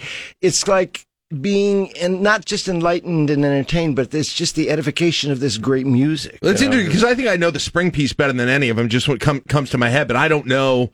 I don't think that I know the text that goes with it. So no, no, nobody see it. does. Yeah. It's just great music, but Right. it'll just put that little ad as something. You'll know what, what what was going on in his head when he wrote the music. Very cool. Good. Yeah, I, I'm I'm I'm looking forward to to this whole thing. And then uh, you're going on to do some Bach after Yeah. this, is that right? Well, you know, we thought, why not? You know, if we're going to do Baroque, let's just pick out the three giants of the Baroque Right, period, right. right? Bach and Handel, yeah. Bach and Handel and uh, Vivaldi. I mean, Yes. Vivaldi predated them a little bit, but Bach and Handel were actually born in the same year.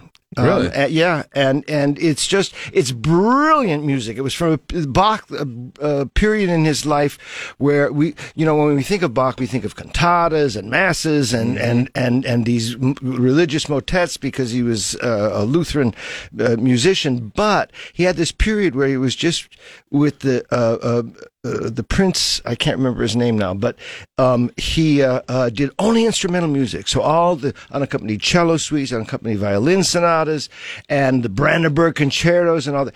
Well, he wrote four orchestral suites, which is just a, a compilation of dances. Um, brilliant, and it's quite celebratory because it's got three trumpets and timpani and three oboes and bassoon and all the strings. Uh, uh, uh, is is a, a magnificent work, followed by. Can I just say? Yeah, go ahead. That the really cool thing for me is that Bach loved Vivaldi. So Yeah. Interesting. right, so so we have these two pieces, where- right? And and we have Bach who actually like transcribed a bunch of Vivaldi stuff because he was really excited about Vivaldi. So we're playing a piece that was written about the same time by Bach as Right. as when Vivaldi wo- wrote the uh, the Four, Seasons. Interesting. And So you know why they're kinda- doing them in this order, right? Why is that? Because once you go Baroque, you got to find your way back. Oh, yes! Oh, I love I'm sorry. I, I'm, I'm a bunster. Love it, Don't Kiddo. ins- Great, Wow. great, great. Oh, I love it. I I don't know if I can handle that. Oh, no.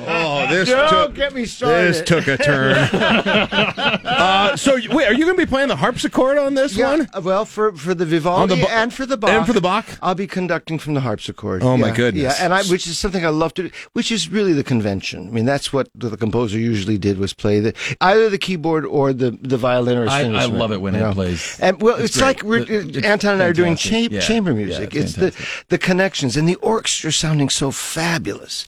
Um, then I we I chose a, a piece to close, which is a kind of an aberration of the Baroque period, uh, and it's again a very popular piece. It's the Royal Fireworks music of Handel that he wrote for George II. And when he was commissioned to do it, uh, George II said, uh, Handel said, "Well, this is what I have in mind," you know, and they put them outside to do it. And George II says, "No, no, no! I only want the the instruments of weaponry." and, and Handel thought, "Oh God, I have to put up with you know," because he wanted the strings out there Right, and everything. And yeah. but it is outside, so I under, I understood that. So like the first performance had something like sixteen oboes and and twelve bassoons and four million contrabassoons and and these old instruments, the serpents, the sackbuts, and you know all this. What- what are those, Yeah, woodwinds? yeah, yeah, Yeah. I mean, it's just really crazy. So it, it kind of gives the modern day performer a little bit of leeway on how you want to, what kind of version you want to do, because he did rewrite it then with strings as a concert version Okay. and all that kind of stuff. We chose the the edition of Charles Mackerras, and it's a blowout. It's just it's so much fun and so beautiful and so celebratory. You will go out of this concert just humming all those tunes all the way back home, all through Christmas and New Year's. Nice. wow. There you go. Wow. yeah, what, what are you singing on Christmas Eve? Oh, uh, Not Christmas just carols. music for the Royal Fireworks. my, my favorite Christmas song. Vivaldi's Summer. Yeah, there we go. Uh, by the way, how did you, when did you learn to play harpsichord? Well, it, it was almost by default. Um, because when I was at uh, Swarthmore College, uh, we were doing, we did a lot of Baroque music, and um, I was actually singing in the chorus, and the the person who was the continuo player, the harpsichord player, fell ill. And so then the chorus director said, "Come on, Polochick, you're at the you're at the harpsichord." I was like, "What is that?" Right, you know, right. okay, okay, whatever you want.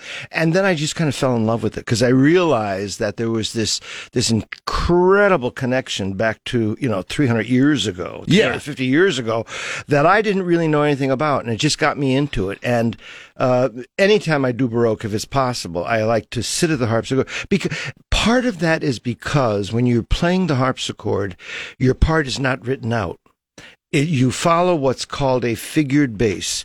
You look at the bass line, and there are all these little numbers underneath it, which tells you what the harmonies are above that note.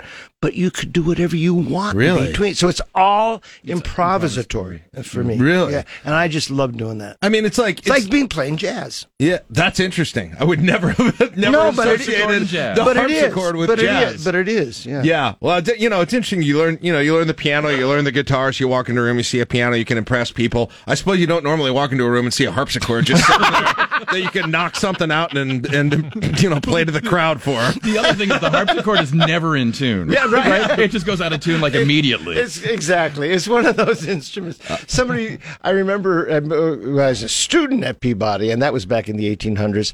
um, Some, uh, I, I was asked to do something that w- that involved harpsichord, and they said, the harpsichord people said. Well, of course you know how to tune a harpsichord. I said, no, I only know how to put it out of tune. Uh, that's good. This guys, I'm, I'm curious. Baroque, uh, you hear the, you know, it's just interesting to hear, uh, you know.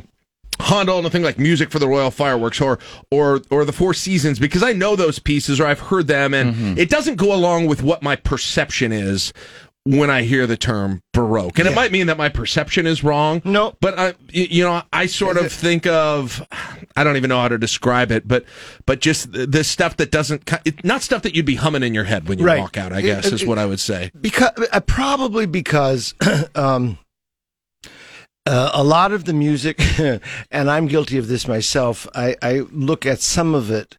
There's a ton of Baroque music. I mean, a ton of it. You can't imagine the amount of repertoire there is within that period.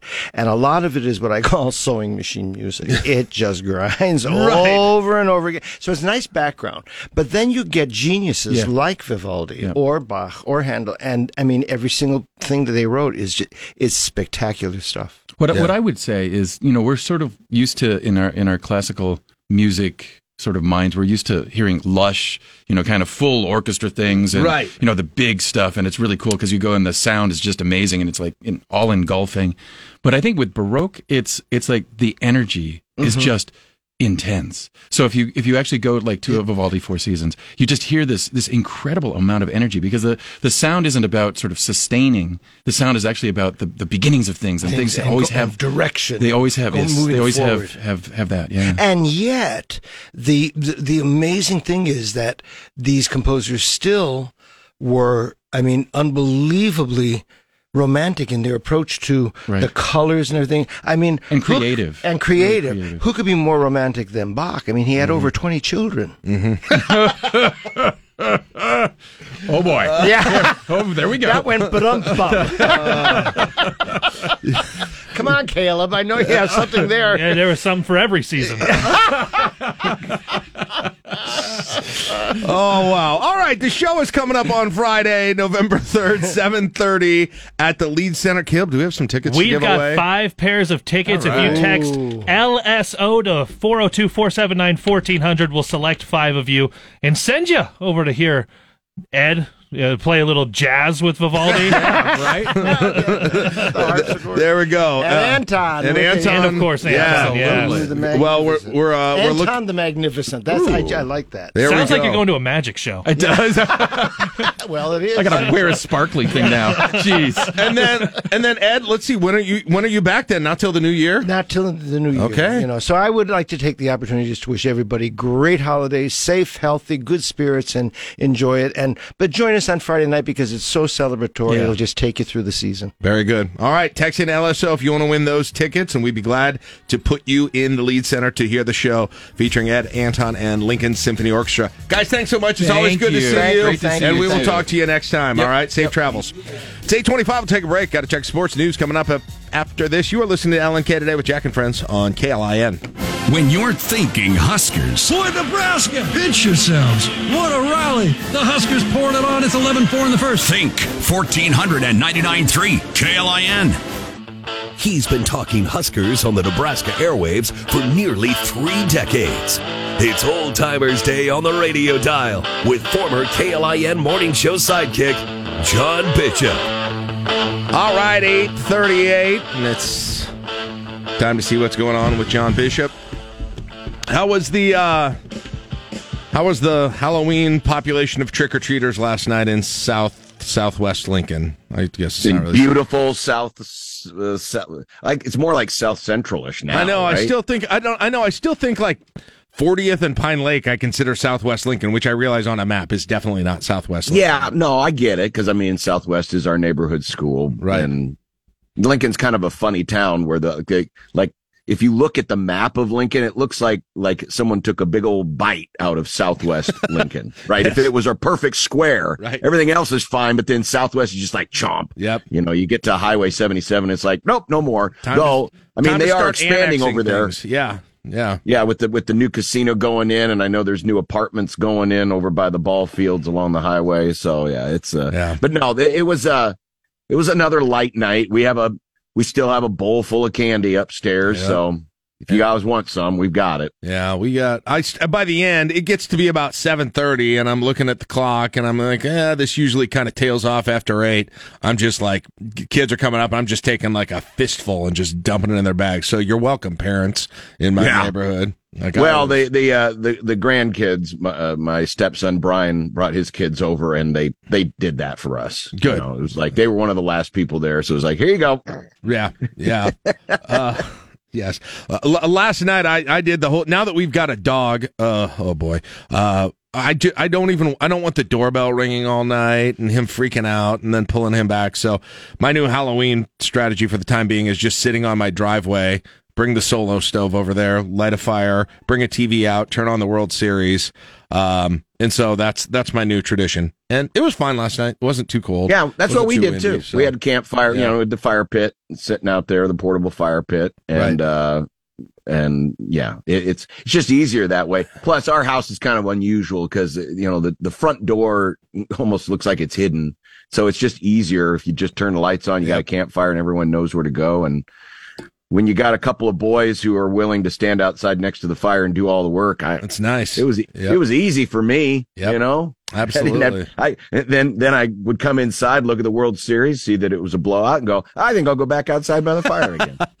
Uh, you mentioned you you, you mentioned the casino. and We we did a story earlier on the casino today because they had their uh, they had their single horse race of the year yesterday. John, uh, Oh, did, did did any of the horses escape? no, now they've got an actual track now to do it on. You remember that one though, when the horse got away? I was telling Caleb about that. Like they just ran them. They ran. They ran them kind of a straight thing, and one of they, but they have to do it every year to be able to do the simulcast. But it was. It's getting. It's getting more and more like actual horse racing, even though it was only a one-on-one battle this year. It was supposed to be three of them. One them. of them dropped out. One of them was a late scratch. Yes. So it was still one on one. But this is the last year it's going to be that way. Like they're going to do five full days of racing next year.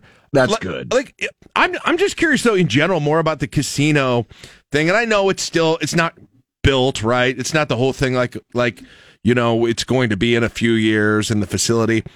Are you underwhelmed by just kind of how much it's talked about or a part of life in Lincoln or any anything like that. Like if you had told me when we were doing our show there'd be a casino here at some point, I'd be like, "Whoa, man, that's going to be crazy when that happens." Like I don't really even notice at this point right now. I don't really ever No, hear anybody talk about it. Uh, it's No. none of that stuff. Even No, now, you're right. sports betting. Like, can you imagine if we, if, if go, going back ten years ago, eleven years ago, when you and I did the show, we'd say, "Hey, one day they're going to have a live, they're going to have a sports book in Southwest Lincoln." Uh, like, w- w- it sounds insane at that time. Yeah, Um, no, you're you're exactly right. And you know, we were the ones uh, that that you know discovered the loophole uh, on election night. You know, about hey, wait a minute, does this mean sports betting is coming? And you know, we had the folks on from the WarHorse, and and you know, they pretty much confirmed it. And and at the moment, we were like, oh, this is going to be great. You know, and then we found out, you know, there's going to be restrictions, and then Patty Pansing Brooks came along and said, "Oh, if they're playing a home game, you can't bet on them." Yeah. Um, and and it kind of took a little the the salt out. But you're right. I mean, just in general, just the casino in general, and I know it's there, and I, I mean, I'm assuming it's you know it's doing some business. Yeah. But you know, the the thing about you when you think casinos, you think about the big bright lights and the flash and all that Right. other stuff. And, you know, where it's located, and even with Horsemen's in Omaha, where it's located, it's not like it's, you know, we're not, we're, we're talking definitely not the Vegas Strip. We're not even talking about the row of casinos in Council Bluffs, right? Yeah. And, and there it's more of a way of life. It's been that way for Right. 25, 30 years. That's what I think of. Yeah, you're right. Yeah, that's what I think of because they're so visible when you're driving places. Right. A- along But- the and, and they're all kind of bunched together, you know, right there along the river. Um, and, and, and, and while it's there and I'm sure they're doing some business, it, it, it doesn't really feel like it's been that big a game changer, Yeah. you know, and, and Right. and- And I don't even say that to me. I, I don't even say that to like disparage it or anything. No. It's just, it's just life doesn't feel as changed as I thought it would. It's not as it's not disruptive, I guess really I- at I all. know. So yeah. I mean, it, it's it's you know both extremes in the debate are kind of sitting here going, um, okay, what's what, what was all the hubbub about? Right. You know, I mean, and, and and that's you know, I'm sure the anti-gambling folks will still say, well, there's people you know whose lives are being ruined by it, and et cetera, et cetera. But I think a lot of those same people would have had the problems anyway. Uh, Yeah. Because, you know, now you can gamble in just about any conceivable fashion. You know, the only thing that we're really missing is the online component right. that is not going to happen in this state, at least for the foreseeable future. Right. Um, but, but folks have figured out workarounds to that. Right. So- It's weird. It's weird because like there was a like I went 20 years ago. My friends and I went to Vegas, and we primarily hung out in the sports book then. And while college football season was going on, and it was like we were really looking forward to that, and that was a blast. And we had gone up to Council Bluffs and done that um, before, like that, and like. It doesn't even, I don't know what's changed exactly, but like it doesn't sound like such a novelty anymore to No. me at this point. Like I don't, I, I would have Well. I think part of it is Nebraska was very late to the party. Uh, Yeah. When you consider how all of these other states, and it's not like all 50 states have now jumped in, but most of them have. But Nebraska has been rather late to the party. And so again, a lot of the novelty is worn off and, you know, people have gone about their, their, their daily lives and, You know, and, and I think that was we. I guess maybe we should have expected that. You know, Uh, it's it's one thing. You know, it's kind of like you know when the Chick Fil A is opened, for example, and people were like, "Oh, I can't wait till we get a Chick Fil A." Yeah. And now you've got it, and sure, they're still busy, they're still doing business, but you know that that anticipation of the of the forbidden fruit, if you will, um, is no longer there because it's no longer forbidden. Um, It's, yeah, it's, it's- also it's- clear on the edge of town where, like, Yes, Right, yeah, know, but exactly. location is a big part like of it. too. location, and because you can't do it mobile, like for the sports betting side of it, it's like, well, f- for where we live, I'm very near the station here. Right. It's like, all right, do I want to drive 40 minutes round trip just to walk in for 30 Yeah. seconds? I don't know. It's No. just maybe, uh, and, and I'm not a frequent gambler, but like I, I had a group of a couple of friends that we were all uh, we went up to Council Bluffs once, we went to Las Vegas once, and like a, a one time, but it sounded really fun to do it, and I, I guess I would have always thought if I don't know if I've just matured and grown out of it and not interested in it, but you've never even considered doing going over there. Well, it's And- not fleshed out enough Yeah, to know what it maybe- would look like. To maybe have that's that it too, and maybe it'll be different. You're right. Maybe it'll be different if it's a, you know, a nice, you, you know, nice built hotel, restaurants, bars, all of. I'll be curious. You know, you, you Caleb mentioned visual, you know, visual and and and when it's done, if it will be seen from the highway, right? Yeah. You know, it, will it be will it be like your typical casino where there's bright lights and things like that, or is it just going to be something that's back there that you know there might be signs saying, "Hey, turn here for the warhorse." Or, or not because the visuality of it is Yes. is a big selling point. Yeah, right. A- and and it's it, it has to be has to be seen to be known. Right. And like I could easily, John, go go a year without driving in that area, in that specific right. area. The only reason I drive in that area is because I live down here. Right. I I will I unless I'm trying to, I probably won't ever drive by there maybe once a year uh, or something like that. Um, all right, to Nebraska football, John, I I kept saying I said it after the Illinois game, I said it after the Northwestern game. I kept saying Nebraska cannot keep turning the ball over like this and expect to win these games. Turns out they can. um like that that is the mo that the the sort of the dichotomy between mistakes that seem like they are just unforgivable and are going to lose you games keep happening yet eh, I mean, I was never really worried during the Purdue game. I really wasn't. Some other people No. were, but I, I really wasn't. I was never really worried all that much in, in any of these three games. Yet the, the, the problems kept happening. The turnovers, the, the oblique moments kept happening. It is just, I, I don't really even have a question here, but isn't it weird just how, how different everything is right now and how this keeps happening and it works out? The the turnover luck has turned in, in a way, in a weird way. It's not like Nebraska is not no longer is no longer turning over the ball, but look at the muffed punt. Right. That that should have I mean, you had three Purdue guys basically, you know, laying on top of Bullock and the ball's right there. And none of them get it. And whoop, there's uh there's Quinton Newsome. Bang. Right. You know, it, so some of it some of it the turnover luck is kind of changed. But when you have a great defense, and I've always believed this, when you have a, a, a really good defense, you can you can um you can overcome a lot of mistakes. And yes, we get it. You know, the schedule's not great. The teams Nebraska's playing aren't great, but you got to play who's on your schedule. And and Nebraska's um you know taking full advantage of that by being able to shut a lot of these teams down. The it, the thing that's probably most encouraging, and a lot of this is goes back to culture and development of your program, is learning how to win. And this team has learned or is learning in the process of learning how to Yeah. win, and they're passing a lot of their pop quizzes right now. You know, I went back, I went back as far as the records, the complete records could go. I've never found in the same season a three game winning streak, at least a three game winning streak where Nebraska lost the turnover margin in all three games. Wow. So this is going back to the 60s. Wow. Um, that, you know, and, and keep in mind, you know, Osborne's teams kind of fumbled the ball a lot. The option traditionally has always been a high risk, high reward offense. Um, now those defenses, that's, there's two things, there's two things now you look for and I don't know if it'll happen this year, but there's two things you kind of start looking for.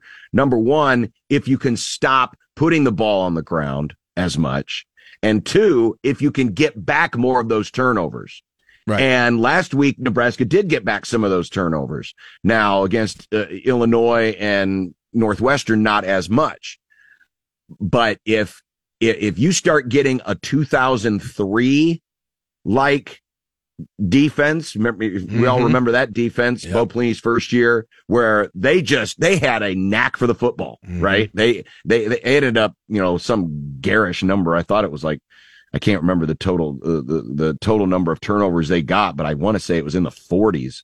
It was just absolutely ridiculous. Mm-hmm. Um, and, and their turnover margin that year was, I've got the chart in fact and right in front of me. Their turnover mar, they're, they're, they're, they were plus 24. Oh my gosh. turnover margin. I can't even Plus imagine. 24. Uh, can you even imagine what that would do to a season?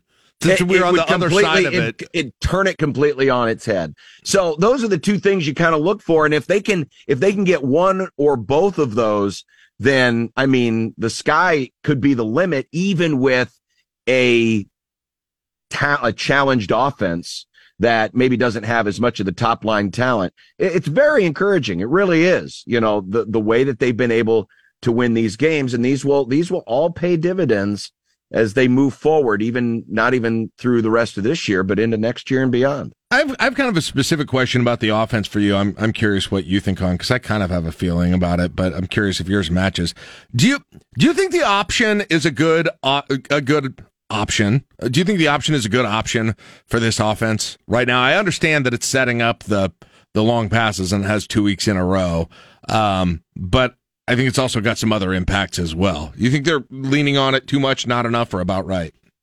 I, I if I had a criticism, I wouldn't say it would be that they're leaning on it too much. Um, I think I think what they could be doing a little bit better is establishing the running back earlier. You know, Emmett Johnson had 13 carries, but you know, five of them came on the last drive, the one where he scored. Um, and, and obviously the running back is part of the option because he's usually one of the options in that game. But, you know, and I know there's been a lot of critiquing about, you know, Haarberg needing to pitch the ball more. But, you know, keep in mind the, the options about timing and touch and, you know, having that, you know, spatial distance between you and your pitch man and having all the, uh, and those things are, th- those things can't be picked up right away. You know, Turner Gill, Tommie Frazier, Scott Frost, all the great option, you know, Gerry Gdowski, all the, all the great option quarterbacks.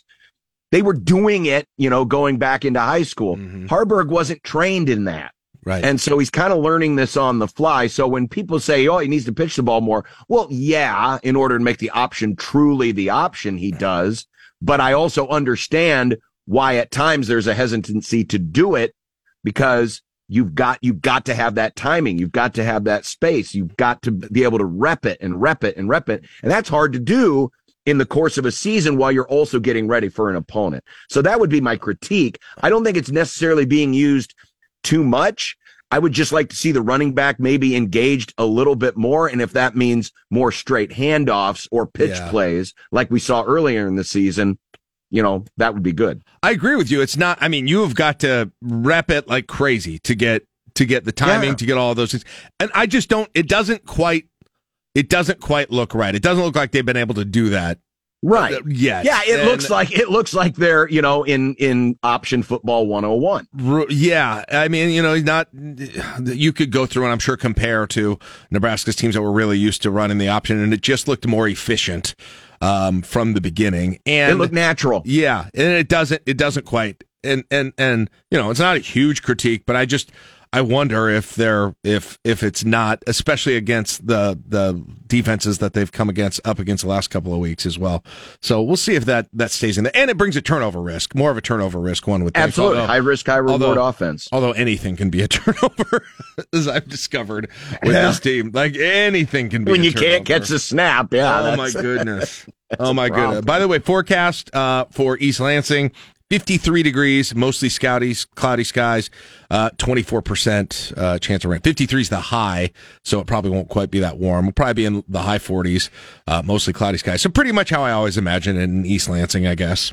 Well, this is the first time Nebraska's played this early since the 95 game when Nick Saban was the head coach.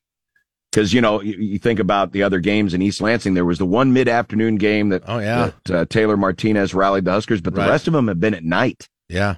That's it's going to be a little bit different, but hey, That's weird. be that over there early. been 11 So- a.m. ones out there. That's odd. All right. Uh, good to talk to you, John. Appreciate it. Have a good show today, and we will uh, catch up again next week. All right. I'm going to watch the uh, new episode of Winter House here on Peacock. So thanks. or Love Island games. Yeah, that sounds about right. That's what you're getting. Ooh, Congrats. ooh, Teenage Kraken. That's what you're getting. Actually, that one's not bad. My daughter enjoyed that. I'll, I'll let her Five have Nights at Freddy's. My daughter would not have enjoyed that one. we did not I her my that. big fat Greek wedding three. Uh. I don't know how anyone wouldn't want to sub- spend What a- five ninety nine. What a deal. what a deal. All that and the game. All right, it's 856. Talk to you later, John. It's KLIN. You're listening to LNK Today with Jack and Friends on 1499.3 KLIN. All right, it's 858. LNK today with Jack and Friends on KLN. Wrapping up our first show of November. Tomorrow on the show, Ticket Thursday. Ooh, are we going back to current events quiz? The Ooh, Generation right. Collaboration is over. Who won that, Current the way? events quiz. Stop. Uh, what do we have for tickets? I guess more important. We've got Nebraska volleyball Ooh. when they come back home after this weekend because they will be hosting Northwestern So next Wednesday. So it's a little bit of advance time for that, which is good. You can get your plans all set up, find somebody to go with.